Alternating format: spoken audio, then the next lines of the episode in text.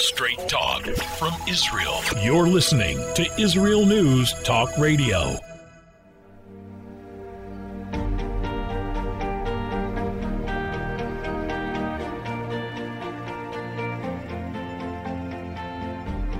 Hello and welcome to News from the Torah. Today is the fourth day of the Hebrew month of Shvat, the 5th of January, and yes, our show has moved from Sundays to Wednesdays. This is Leah Roney with news from the Torah. This week we're reading the Torah portion of Bo, in which the Jewish people are leaving Egypt after the ten plagues.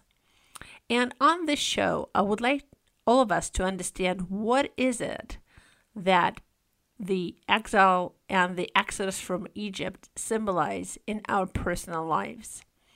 How we can take the story of the redemption from Egypt and apply it to our own redemption from the Egypt, from the constraints, from the problems that plague our lives. How we understand the process of redemption and how we can apply it to get rid of all the issues that are plaguing us. To do that, we will use the introduction to the ten plagues that actually was introduced by the Torah the previous week. The four languages of redemption. The four languages of redemption are the central theme of Passover and of the redemption. And what we will do in the on the show is go over the four languages and understand how each one, how each term that God uses in describing the process of redemption is a step in the process of our own personal redemption. Because Egypt is the prototype for every kind of sorrow. The word Egypt in, in Hebrew is Mitzrayim. It comes from the root of tsar, of a narrow place. And so the four languages of redemption signify how each one of us can come out of our own narrow places. And what's the process from growing from a place of narrowness to a place of expansion? How we can understand the process of leaving our own Egypt for the redemption and ultimately for the promised land. So stay tuned on the show. We will be right back after these messages.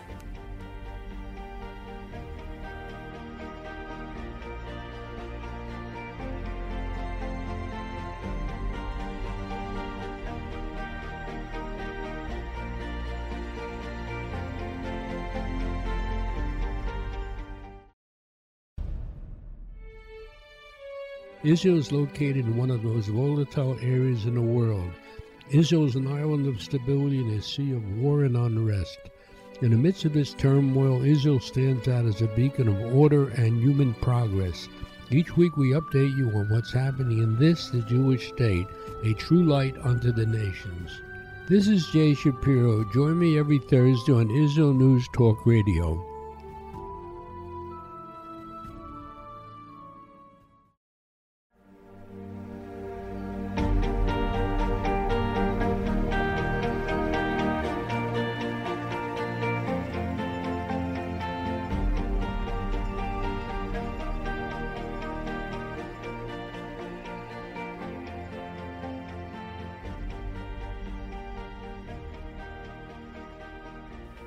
Welcome back. So, as promised, on this show, we will use the four languages of redemption to understand the process of redemption from Egypt and, by extension, the process of redemption in every generation for the general Jewish people, for the entire world, but also for every single one of us, because every single one of us faces an Egypt, a Mitzrayim, a place in which we personally feel enslaved to common dogmas, to trends, to fashions, or to our own thinking patterns and our own behaviors and routines that are keeping us enslaved in a situation, in a reality that is not optimal or functional or best, that does not allow us to use the full gamut of our abilities and make the most of our existence in this world. So we all have this narrowness, this Mitzrayim, and we want to understand what's the process of expanding our space? What is the process of expanding our psychological and spiritual space and going from a place of darkness and constriction to a place of light and expansion? So when God introduces the 10 plagues and the process of the redemption, and this actually appears in the previous week's Torah portion in chapter 8 in Exodus. He says the following And I have now heard the moaning of the Israelites because the Egyptians are holding them in bondage, and I have remembered my covenant.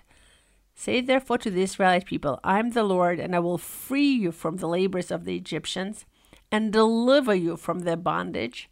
I will redeem you with an outstretched hand and through extraordinary chastisements. And I will take you to be my people, and I will be your God, and you shall know that I am the Lord, am your God who freed you from the labors of the Egyptians. And I will bring you into the land which I swore to give to Abraham, Yitzchak, and Yaakov, and I will give it to you for a possession. I am the Lord. So we have four languages of redemption. The first one, I will free you from the labors of the Egyptians. The second, so the second one is, I will deliver you from their bondage. The third one, I will redeem you with an outstretched arm. And then the fourth one, I will take you to be my people. Now, actually, there is also the fifth language, I will bring you into the land which I swore. So these are four or five parts of the deliverance process. Now, we need to understand that in the Torah and in our spiritual tradition, when something is divided into four, that shows the process, the makeup of what is this made up of. So, anytime we see four of anything, it signifies that this is the makeup of this thing, this trend, this process. And when we have five of something, that means that this is how it's done. Four is what it is made out of, and five is how is this practically applied. So the fifth language is bringing the Jewish people into the land of Israel. This is how the Jewish people will live out its mission. But the previous four languages are the how the process of the deliverance is constructed. What is it made out of? And it's very important to understand it because it really signifies the steps in each and every one of our lives redemption from our narrow places. So let's start with the first one that I would like to cover in this segment, and we will go on to the other ones in the coming segments. Um, the first language of redemption is um, I will free you from the labors of the Egyptians. And the Chazal, our sages say that in Egypt, the Jewish people were like a calf in the womb of a cow, like an animal fetus in the womb of an animal. And we need to understand the significance of that. A fetus in the womb really doesn't have a consciousness of its own. It has a life of its own, but not a consciousness of its own. It's completely closed off from all sides. It doesn't see anything, it doesn't hear anything, it doesn't have any access to an outside world. It's in the womb, but it is closed off there and it gets all of its sustenance from the mother. Now, Chazal did not compare the Jewish people to a human child in the womb, but to an animal fetus in the womb. Why is that? Because a human child has the potential for its own consciousness. And when it will be born, it will have its own life, its own consciousness, its own outlook, its own understanding a human child is not an extension of its parents, but an animal is always an extension of its previous generation. Baby cow that is born will be exactly like the mother cow it was born from. It doesn't have any new consciousness. The Hebrew word for an animal, behemah, is translated or divided as ba ma. What you see is what you get. There's nothing internal there animals are driven by instincts. So you can pretty much know how an animal will react to any situation. because animals are driven by instincts and they're predictable. They don't have a consciousness and they have no choice. The Jewish people, in initial stages of their enslavement, before they were redeemed, were just like that. They were completely, completely submerged in the Egyptian culture to the extent that they had no consciousness of their own, no perception of their own, no will of their own, no understanding of their own. They literally could not see beyond the Egyptian culture. And this is very um, similar to how we function in certain areas of our life. In certain areas of our life, we have no perception or possibility or imagination of things that could be different. There's certain parts of our life, both in the society and in our own uh, perception of the world, that we can't even imagine that things could be different. It's not even an issue, it's not something that is even on our radar. For example, you wake up in the morning and you wear certain clothes. You don't wear the clothes of other cultures. For example, nobody in the Western world wears jalabia, the clothes that are worn in the Arab world. Why? It's not even on the radar. It's not on the screen. It's not even a possibility. It's not even something you would ever consider wearing. It's not something you have heard of or seen somebody else dressed that way. It's not a possibility for you. Or some um, other issues. There's certain things in our perception that we can't even imagine that it could be different. And therefore, sometimes when we're stuck, it is because there is another possibility, another way of being that we can't even fathom. It's not even on our screen, it's not on our radar. But that's the most important thing to understand. If something is not working in your life and you look around and you don't see a solution, that means that there is a solution, but it is beyond your reach. You can't see it because you're closed off in this bubble, just like a child is closed off in the womb. So only somebody from the outside can help you. There's a statement in our sages that a prisoner cannot let himself out of prison. In a similar way, when we're imprisoned in certain thoughts or understandings or outlooks, we can't let ourselves out because we don't even know we're imprisoned because we don't know that there's a different reality. And here you need somebody else to come and help you. And this is why the first language of redemption is I will free you from the labor of the Egyptians. Hotzeti means taking you out. So God really needs to take you take us out of this perception to break the mold because we cannot break the mold from the inside. We need somebody to come from the outside and break the mold and help us get out. And this is the first step. The first step was for God to actually shake up the Egyptian world so hard that there is a crack. And then from that crack, the light can come in.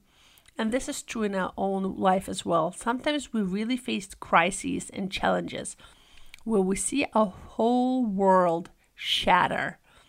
But that's the only way to get us out of this mold, out of this closeness, out of this Mitzrayim, out of this darkness, and to make us see that there is actually a different world and different possibility beyond what we have known until now.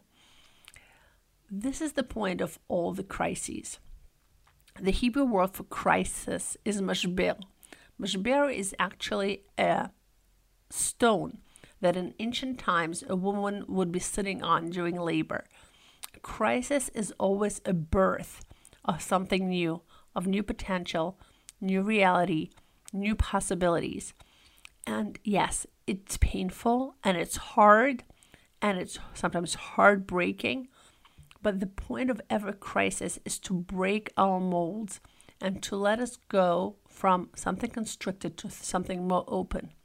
In Hebrew, we say, I'm going out of my mind, but you say that in English as well. And my teacher, Rachel Arbus, very often says, You go out from one mind to go into a more expanded mind. But you can't go to the expanded mind before you leave the constricted mind. So the first step of every redemption is to actually break the mold and break this place where we can't even fathom that there could be a different reality.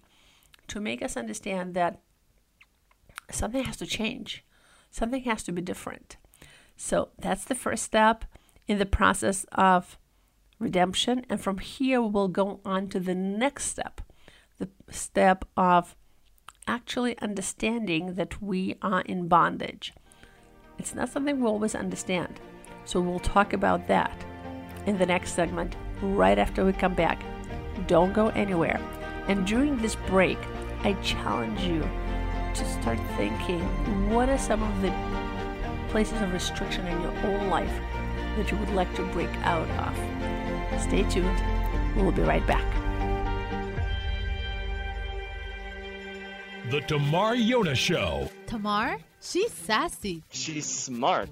She's funny. But she's also a real Jewish mother. Hi, everybody. I'm Tamar Yona. And yes, I can be all of those things, but at Israel News Talk Radio, I'm here to bring you the news stories and guests that you may not hear anywhere else. Join me live on air Sundays, Mondays, and Tuesdays for the most unique and bold talk radio in Israel. The Tamar Yona Show.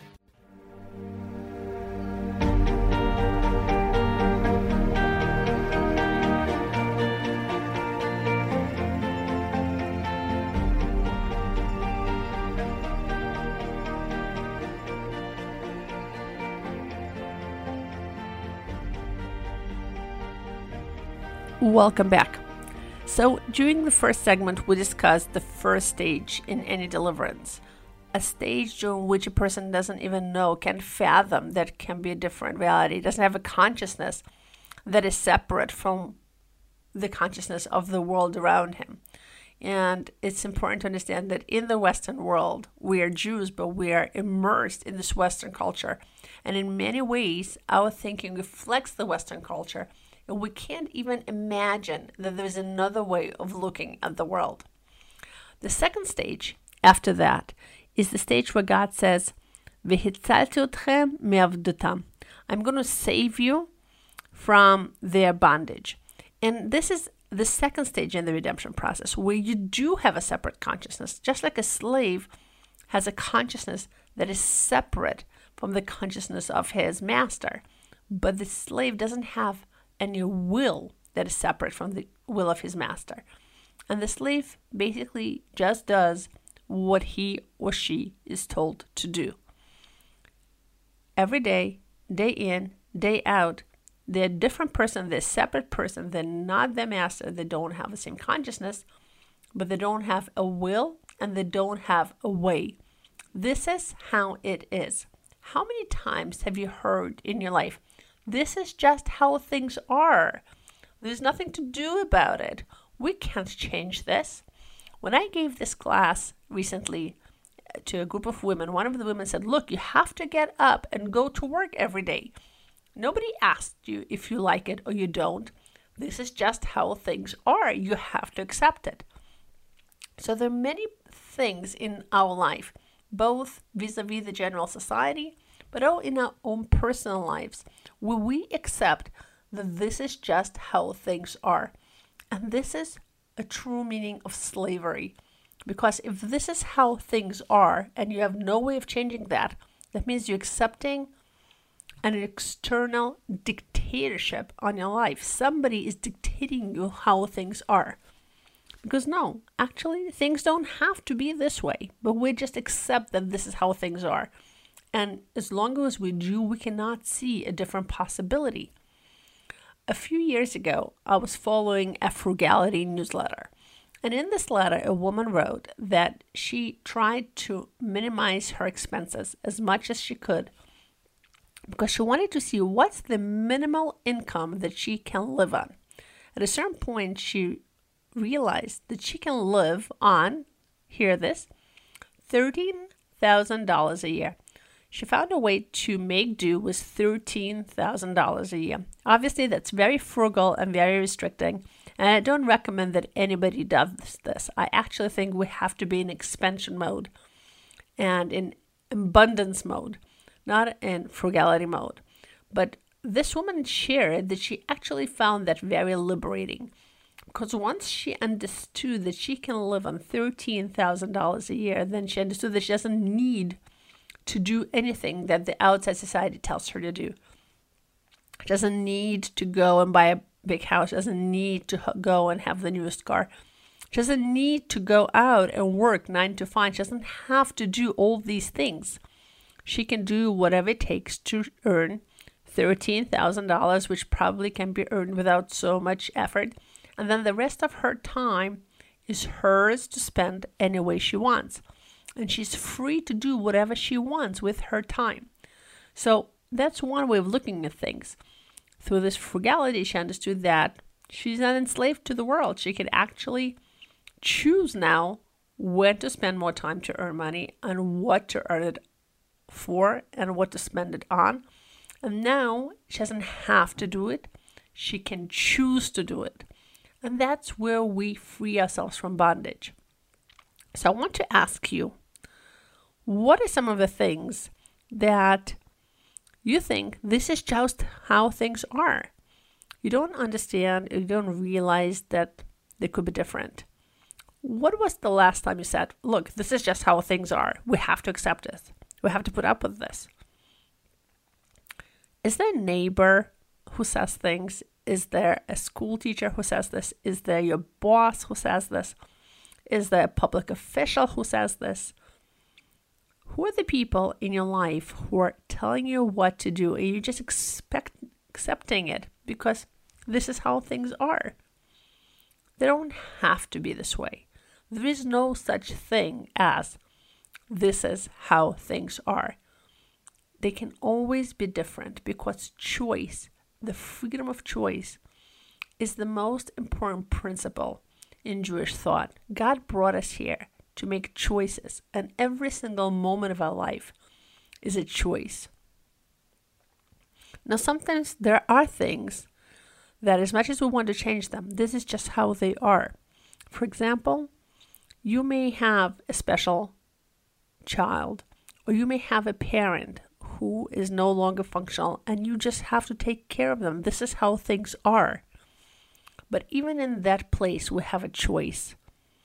We have a choice of doing it because we choose to, or we have a choice of doing it because we have to. I know this sounds semantic, but there's a big difference in how we approach things when we think we have to do it, when we think we want to do it or we choose to do it. Because guess what? There are people out in that world that who do not take care of their elderly parents. There are people in this world who do not take care of their children. There are people in this world that do not step up to the plate and do not take care of things they don't want to take care of. Yes, I know you don't want to be that person. You want to be an elevated person, a person of principle who does the right thing. But you don't have to do it. You're choosing to do it. It's a choice. And giving you the understanding that this is a choice and this is something you're doing because you are a good person, because you're a person of character, because you're a person of principle, can change your whole outlook from the outlook of sorrow, outlook of frustration, outlook of resentment, to an outlook of this is what I'm doing because I'm living my values. I heard a beautiful um, definition of discipline. It's putting aside what you want now in order to do what you want most. I think what we want most is to be people of character and people of principle. And therefore, when you choose to do something that seems like a situation that there is nothing to do about, give yourself the credit for being disciplined to do what you want most, to live up to your own values and principles. I think it can really change the way you look at yourself at the situation and at your life in general. So, no, there's no such thing as this is how things are. If this is how things are, they can either be changed or we can give ourselves credit for putting up with the situation because we live by certain principles. And it's very important for me to note that if this is how things are, is an abusive situation that you are in, if you're in a situation where things are not the way they should be, and where you're not in a relationship that is healthy for you, then no, it doesn't have to be this way. You can get up and leave. There is a world beyond that hurtful relationship, that hurtful reality. A friend of mine told me that she got divorced from an abusive husband and went to live in an empty apartment with no possibility to um, make money, or so, so she thought, and with her two children. But then she felt liberated and free. And guess what? She survived. She went on to make a living, and she actually made, went on to remarry and have a beautiful new family. So there's no such thing, and this is how things are. There's always a choice, there's always a way to make things different. And there are people out there who are willing to help you, who want to help you, who want to be on your side and change your reality. So please reach out to them. You probably hear those voices. You probably hear people saying, Come, come out, we'll help you. But there's a voice inside of you that says, This is how things are. That voice is always the voice of our lesser side, of our evil side, that just wants us to stay in our construction, in our Egypt. Don't let it. So from here, we go to the next stage. After we leave the place of we can't even fathom a different reality, to where we say this is how things are. There is a breaking point between those two, and that breaking point is the sigh. God says that He starts the uh, redemption process when the Jewish people sighed, when He heard them sigh and when He heard their voice finally. There's a place in every reality when you sigh, when you say, oh, I can't take this anymore. I don't want to take this anymore. I don't want to be here. I don't want to be in this reality. It takes us to voice a complaint, to voice a wish for something different, to voice a reality that could be different for God to redeem us. And this is where redemption starts because the next language is the language of redemption. Redemption starts when we want to be redeemed, when we strive and yearn for something new, for something different, for something better, when we finally start understanding that yes, I'm enslaved to this, and it doesn't have to be this way. And we'll talk all about that right after the break. What happens when you finally understand that things do not have to be this way, that things can be better, things can be different? This is where true redemption starts. Stay put, we'll be right back after these messages.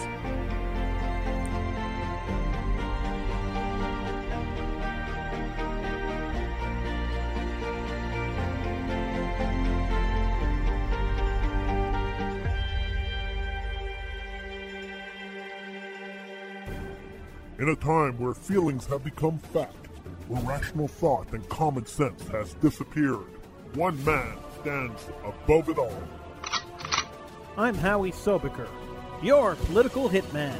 Local Hitman airs every Tuesday at 11.59 p.m. North American time, 7 a.m. Israeli time, only on Israel News Talk Radio.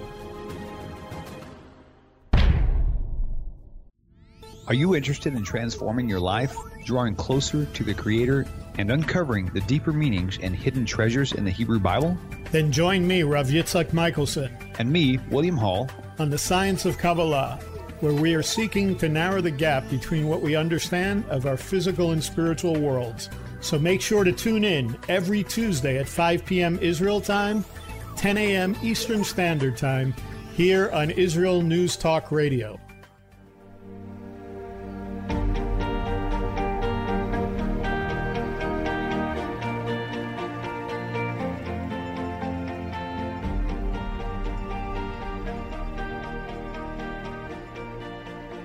Welcome back. So, yes, we're here for the third and final segment of this episode as we're talking about the four languages of redemption, the four stages of ever redemption. And as we said at the end of the previous segment, true redemption starts at the third point, where we finally sigh, when we finally speak up, when we finally understand that this does not have to be this way. We want something different.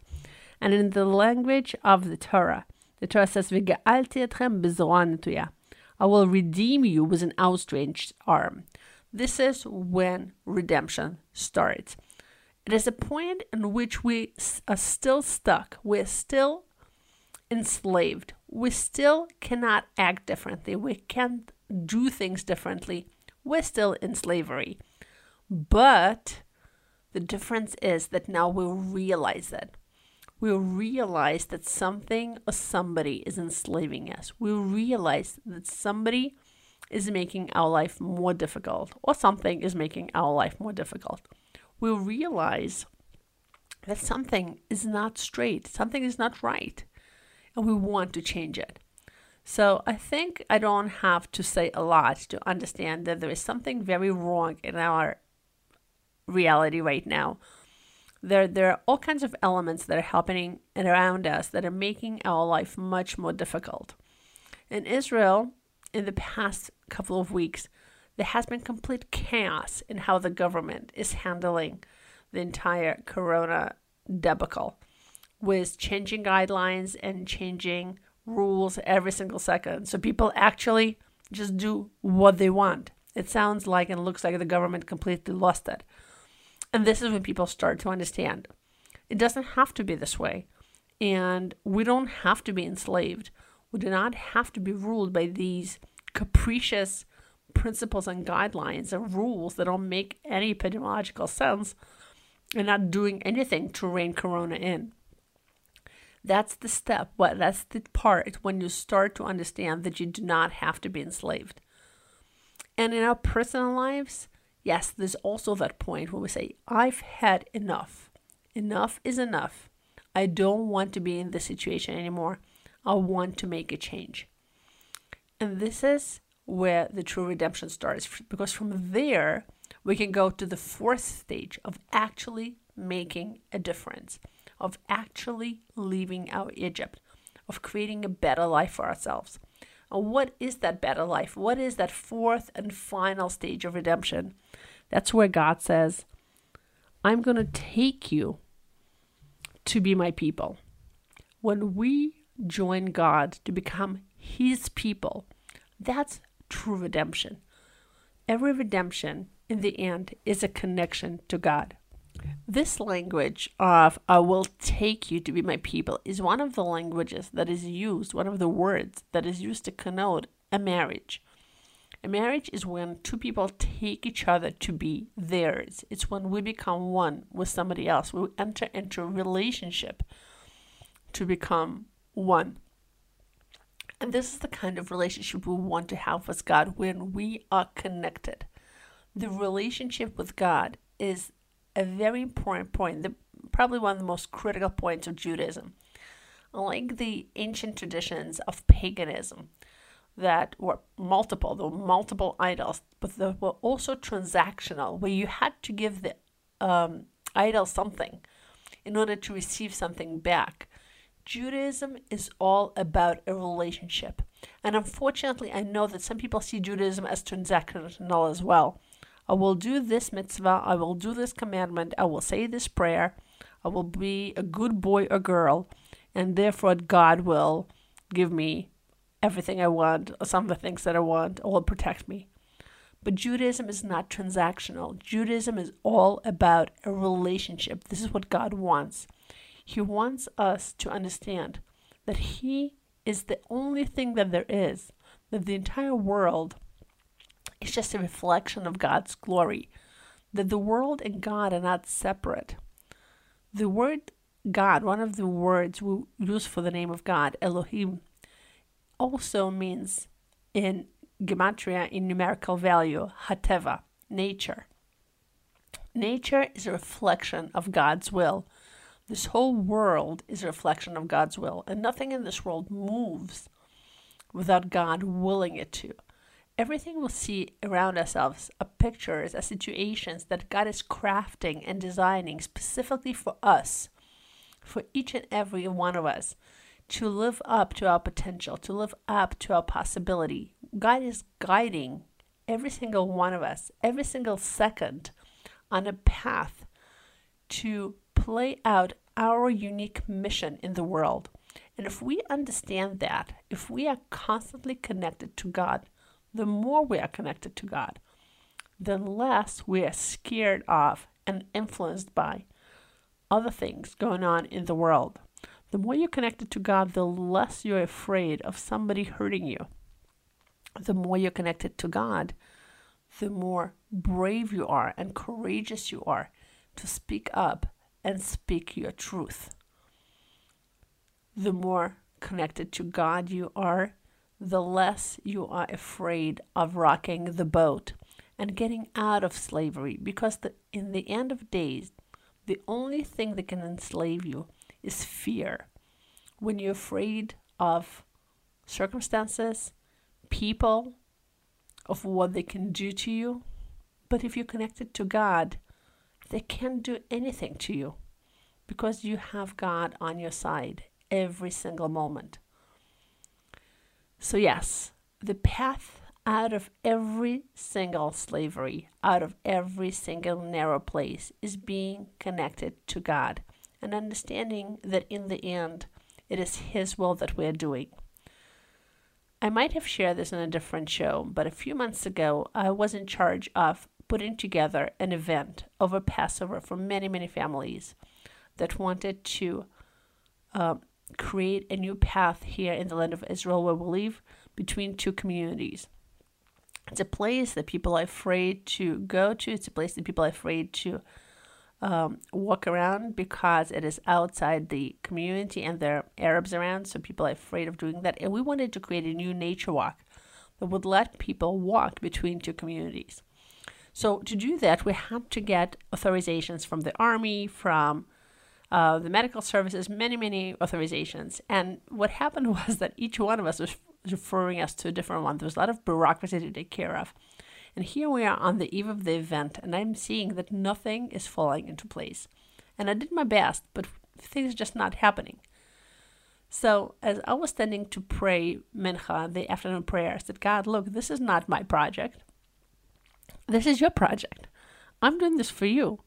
It's your land of Israel. It's your holiday. It's your people. We're doing this because we think this is what you want to do. I've done my best. You take the keys and you take this from here on because I don't know how to make this happen. So you've got to do this. And guess what? Within half an hour, I got a phone call from one bureaucrat who gave me his authorization. And from there, another bureaucrat who gave me his authorization. And within two hours, the whole thing was done and spoken for we can only do the best we can. And this is what God expects us to do to do the best we can. What is my part in this? And then understand that we are not responsible for the outcomes. We're not responsible for success. We do what we can and we let God take care of the rest. And from my experience, He usually does. If you do your part and you really, really feel that you have faith in that God is on your side and God was going to be with you in this. He usually is, and He makes things happen. But it's not something you know in your mind, it is something you feel in your bones. It's the certainty you have that things will play out in a certain way. And you can actually get there by meditating about this and thinking about this and imagining and seeing it in your mind's eye.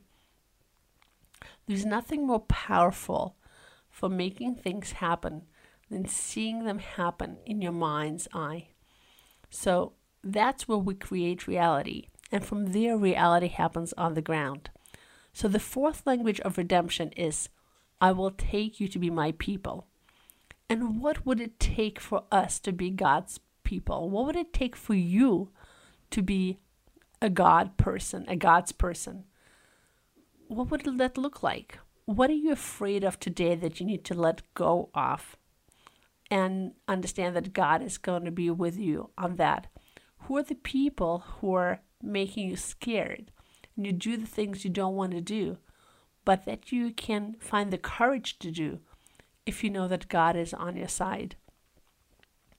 This is the real redemption. This is the real freedom. When nobody and nothing can tell us what to do against the will of God, against our values, against our principles, against our outlooks. This is what real freedom looks like. And then the fifth language of redemption is coming to the promised land, coming to the land of Israel where we can actually live our values and make them a reality and make them into a shining lighthouse that shows the rest of the world what a perfect society looks like and makes them want to join. What is that place where you can live your reality and shine a light that will attract other people and give them the courage to live their values, to be redeemed as well? Thank you so much for joining me on the show. It was a real pleasure, and I'm looking forward to seeing you again, once again, on Wednesdays instead of Sundays in the coming weeks. These were news from the Torah, and I'm Leah Roni. Have a great Shabbat, and I will see you next week. Bye bye.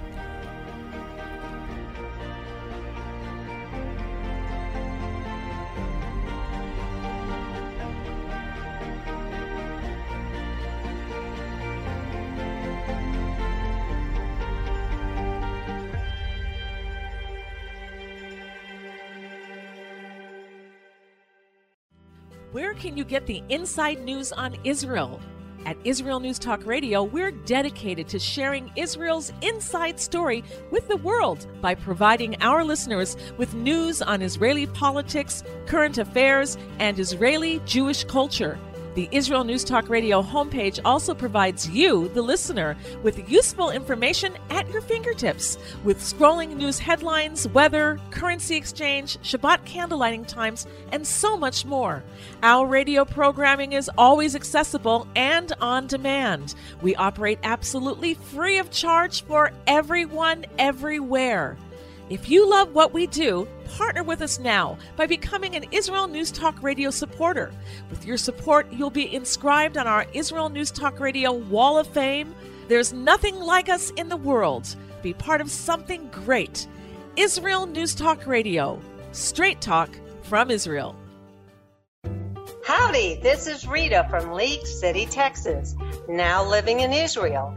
And though my heart may have belonged to Texas, it now belongs to Israel and all the fantastic show hosts at Israel News Talk Radio. Hi, this is Michael Solomon from Kiryat Arba, Israel. And why do I love listening to Israel News Talk Radio? Because I love listening to the interesting interviews they do and their news reporting that most other media sources don't cover. Hey, this is Nicoleko from Malmo, Sweden. It gets pretty cold here in Sweden, so I love cuddling up with a warm cup of tea while I listen to Israel News Talk Radio. Hey everybody, this is Frank Morris from Tennessee. Me and my dog Buster really love listening to Israel News Talk Radio. You're listening to Israel News Talk Radio.